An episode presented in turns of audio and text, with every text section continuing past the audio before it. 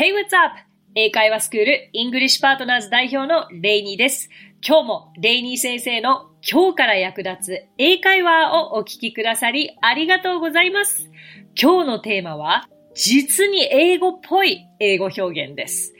映画や公共の注意書きで見かける英語と日本語、よく見たら日本語もしくは英語の直訳とは全然違う訳が書かれてるって感じる瞬間はありませんか？今回はそんな疑問をレイニー先生がすっきり解消いたします。こちら、二人のリスナーの方からも質問が来ていますのでご紹介いたします。ニックネーム、たけちゃんさん。通勤時にバスの中で見かけたステッカーを見て気になったことなのですが、扉が開いてから席をお立ち願います。という日本語に対し、英語は remain seated until bus doors open と記載されていました。直訳すると、扉が開くまで座っていてください。との記載。あれ？言っていることは同じだけど表現は逆。また、誰も君のことを知らないという日本語に対し、とある英語の歌の歌詞では Nobody knows you と記されていました。Anybody doesn't know you が正しい英訳と思っていた私には、なんて英語っぽい表現なんだろうと感じました。えー、たけちゃんさん、ありがとうございます。そうですよね。あの、こう、私自身ももともと英語が全く話せなくて、こう、英語を学んでいった身としては、こう、どうも英語を直訳してしまいがち。日本語から英語に直訳してしまいがちですよね。一字一句。でも、結構こう、英語を使い慣れていくとですね、発想の転換っていう言い方が正しいかわからないんですけれども、あ、こういう風なニュアンスになるから、ニュアンスが同じだったらこっちの方がいいよな、という考えが芽生えるんですよ。なんかそうなってくると、結構英語を話していくのが楽なんですけど、でもここまで行くにちょっと時間はかかってしまうかもしれないんですよね。あの、直訳するときって大体目先の1点しか見れてない感覚なんですけど、発想の転換でニュアンス同じだからこっちの言葉を選ぼうとできるときってすごく全体像が見れてるときなんですよね。はい。だから、あのこういうときには、あ、こういう意味合いかと、英語ではこう言うんだ。でも日本語だったらこういうふうに言う方が説得力があるからこうしてるんだ。と捉えていただけたら嬉しいと思います。そう、でもただしその日本語訳がこの英語訳がぴったりだと思っていたらなんかこうテストとかで間違えちゃいそうですから、ね、気をつけたいところかなとも思いますが、結論、その日本語も英語もどう相手にわかりやすくシンプルに伝えられるかだと思うんですよね。はい。そこをちょっと意識していただきたいなと思いますが、続きまして、ニックネームスリーピーツムさん。先日、好きな映画を英語字幕をつけて見ていたら、How far along is she? というのが出てきました。字幕を見ると、西何ヶ月ですか？と記されていました。なかなか知らないと、英語だけでは理解できない表現に感じました。ということで、たけちゃんさん、スリーピーつむさん、ありがとうございます。そう、スリーピーつむさん、この確かにな。How far along? わからないですよね。あの、全くその、妊娠というワード、例えば baby とかがあるとまだなんとなく分かったりとか、こう、妊娠しているをこう pregnant という単語でさえも、あまり馴染みがない方も多いと思いますので、まあこれは出てきた時に、へえ、こういう言い方するんだ、じゃあ今度誰々に聞いてみようとか、そういう風につなげていただけたらいいなと思います。ただし私もですね、how far along is she はあまり使ったことないと思います。はい。どちらかというと、How many months are you? とか When is your due date? When is your due date? という言い方をするんですよね。これも言われたらびっくりしません？皆さん。意味わかります？今こう、妊娠のことに関して話しているので、えっ、ー、と、そこにまつわるフレーズなんですけど、when is your due date? というと、いつ生まれるの？ってことなんです。due って言ったらまあ締め切り。締め切り日はいつみたいな感じですけど、まあ生まれる日はいつ？ということですね。はい。まあここまででも結構、うわ、英語っぽい表現という感じかもしれませんけれども、今回は知らないと理解できない、実に英語っぽい英語表現を特集いたします。はい。もう早速ですね。When is your due date? 来ましたけれども。これはなんか、あの、気軽にまあ、話しかけていいものなのかこのご時世よくわからないですけれども、たまたま公園で出会った外国人で妊婦さんがいらしたら、ね、そういったたわいもない会話の一つとして、フレーズとしてとっさに出てきたら素敵なのではないかなと思ったりもしますけれども。はい。で、じゃあどんどんいきますね。今回できるだけたくさん、なんかこういった表現を耳にしたことがある程度でいいと思うんですよ。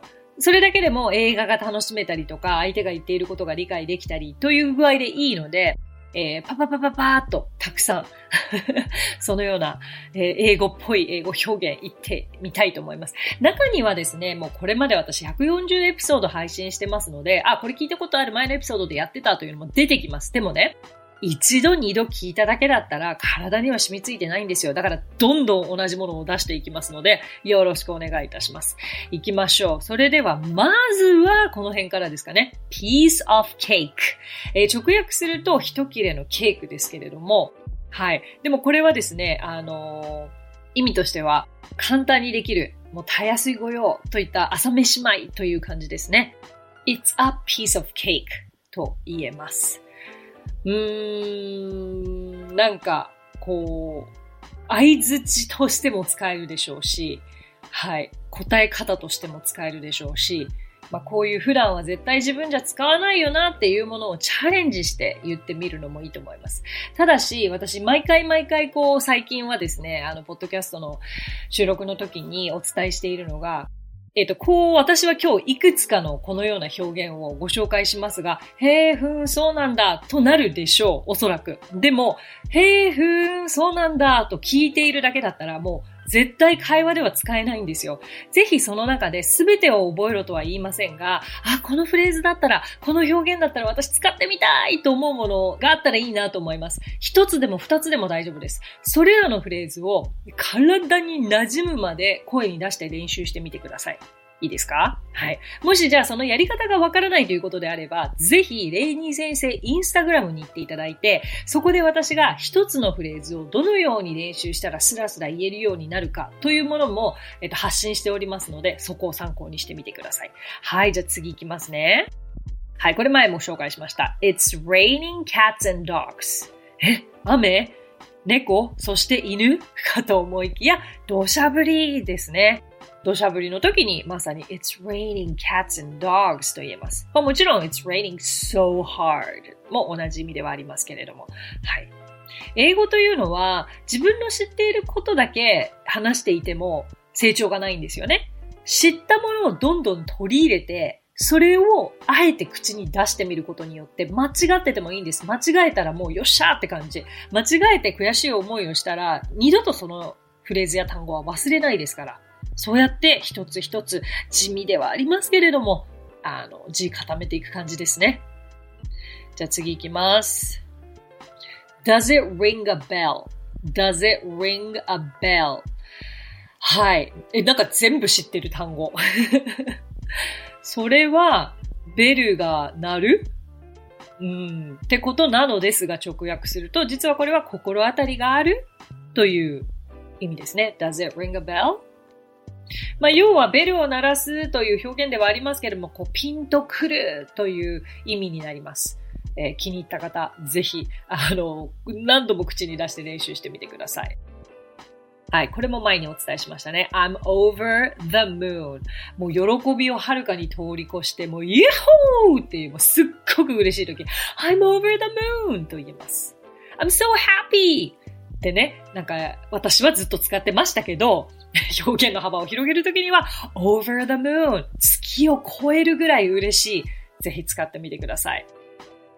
で、次に、you killed it ですね。この kill という表現、これは殺すという意味なんですけれども、実際にですね、殺すとは違うポジティブの意味にも使われることが多いんです。あの、どういうことかというと、you killed it 最高やったねという意味なんですね。知らないと、え？いや別に私そんな悪いことしてないし、みたいに捉えられてしまうかもしれないですけど、完全なる褒め言葉です、これ。めちゃくちゃいいです。なので、えっ、ー、と、言われても、thank you だし、言って差し上げてもとてもいい褒め言葉なので、初めての方、ぜひぜひこれは頭に入れておいてほしいですし、口に鳴らしておいていただきたいですね。そして次に in your dream あなたの夢の中でという直訳ではありますが、これイコールダメでしょ、無理でしょ？という意味になります。まあ、夢ばっかり見るなよという、これが現実なんですよと言いたいときに、えー、in your dream。なんかこれよく例えで使われるのが、あの、まあ、ナンパをしてくる男性に対して 女性が in your dream みたいな、すごくちょっと小馬鹿にした表現にはなってしまうんですけども、これは結構なんか例で私も見たことがあったりとか、まあ、でも、映画、コメディとか、ラブコメとかではよく出てくる表現なのではないかなと思うので、なんとなく皆さんも、あ、夢の中でって言ってるんだって思った方もいらっしゃるかもしれないんですけど、実際日本語では、いや、無理でしょ。ありえないでしょ。という表現で使われているので、これ知ってるとなんかいいですよね。いい感じ。次は、butterfly in tummy という表現があります。えー、butterfly 蝶々ですよね。タミーって言い方わかります？皆さん。タミーって子供がお腹のことを言うときにタミタミーとか言って、なんか、何？子供は、え、お腹のことポンポンなんて言わないですよね今。え、言うんですか？え、言わ、赤ちゃんお腹のことなんて言いますかねまあでも、その本当に小さな子供が言う表現が tummy というんですよね。butterfly in tummy。えー、お腹の中に蝶々がいるという直訳ですけれども、え本当のこの意味は何かというと、不安で、そわそわして、なんかこう、蝶々がパタパタパタパタしている。もう、パタパタしてる。緊張して落ち着かない。butterfly in tummy というふうに言えます。例えば、I feel butterflies in tummy このように使うことができますね。あとは、これはでもなんか、もう読んでそのままという感じではありますけれども、私ちょっと面白かったなという表現が walking dictionary という言い方があります。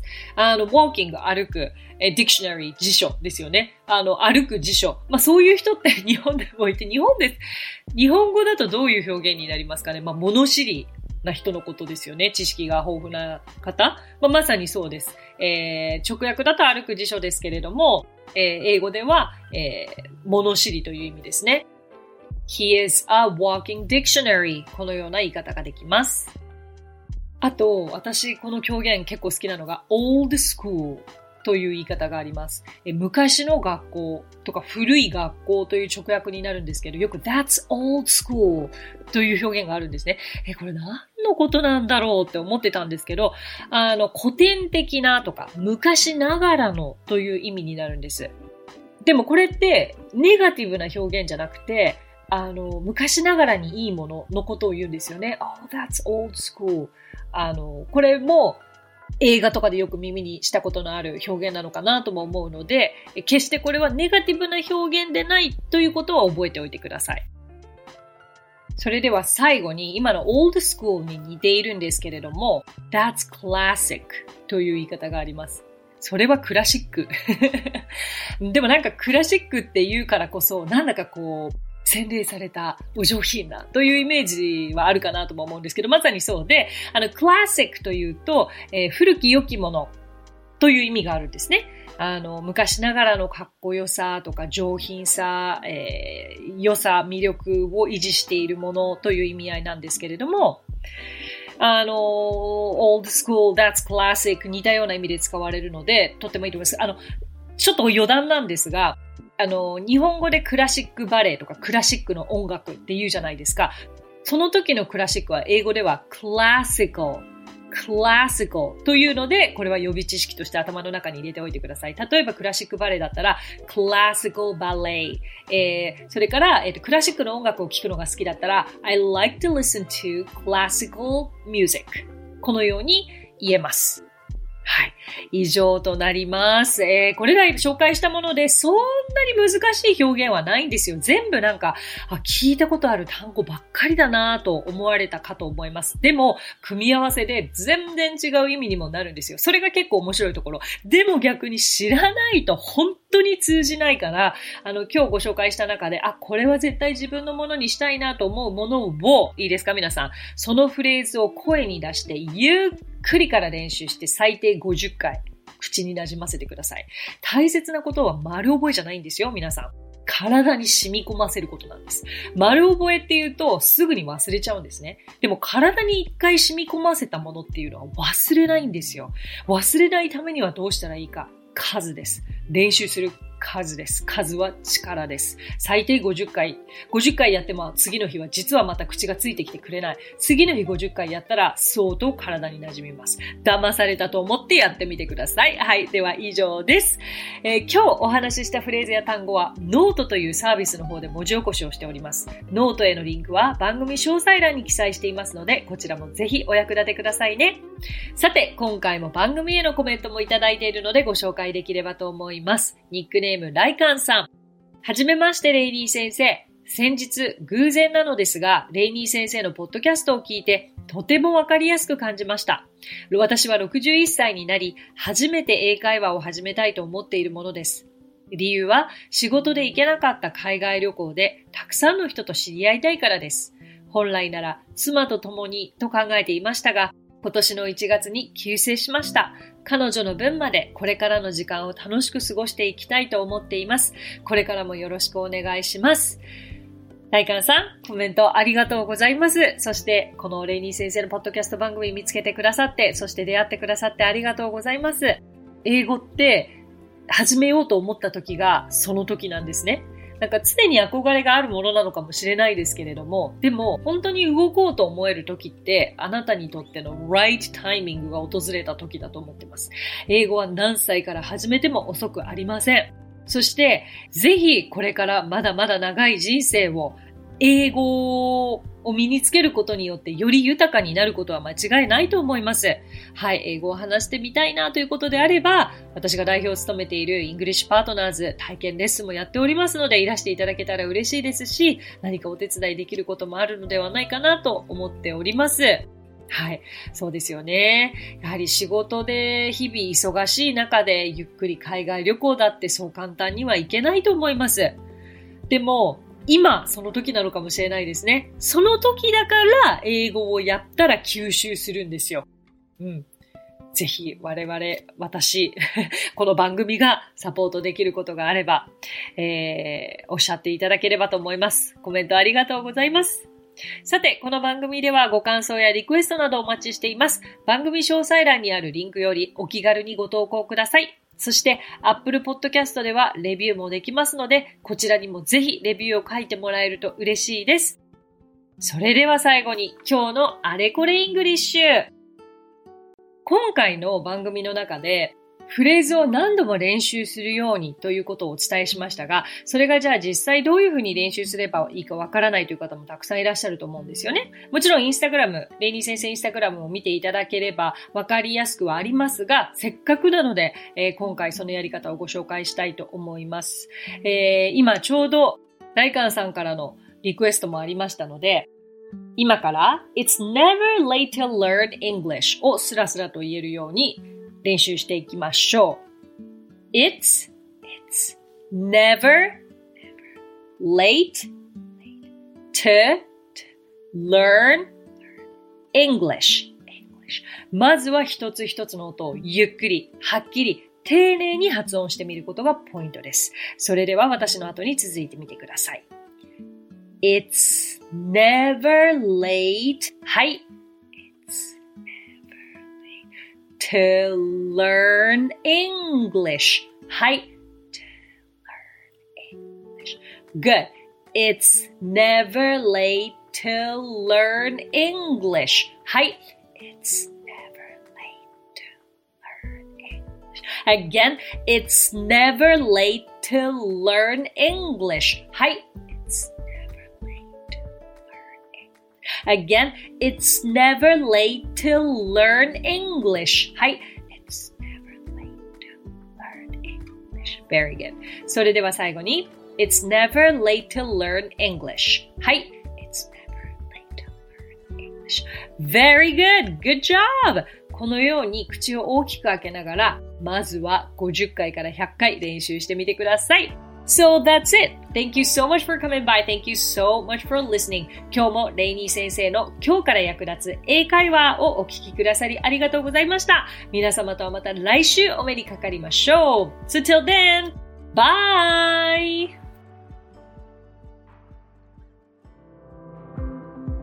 さあ、ここでレイニー先生の活動を紹介させてください。まずはレイニー先生が主催する英会話スクールイングリッシュパートナーズでは私たちと楽しく英語を身につけたいという方を大募集。マンツーマン、グループ、キッズ、すべてオンラインレッスンでもやっています。詳しくはイングリッシュパートナーズで検索してみてくださいね。その他1分で見る英語辞書動画あれこれイングリッシュや毎週水曜日22時より YouTube ライブにて生英会話レッスンなども行っています。ぜひそちらの方もチェックしてみてください。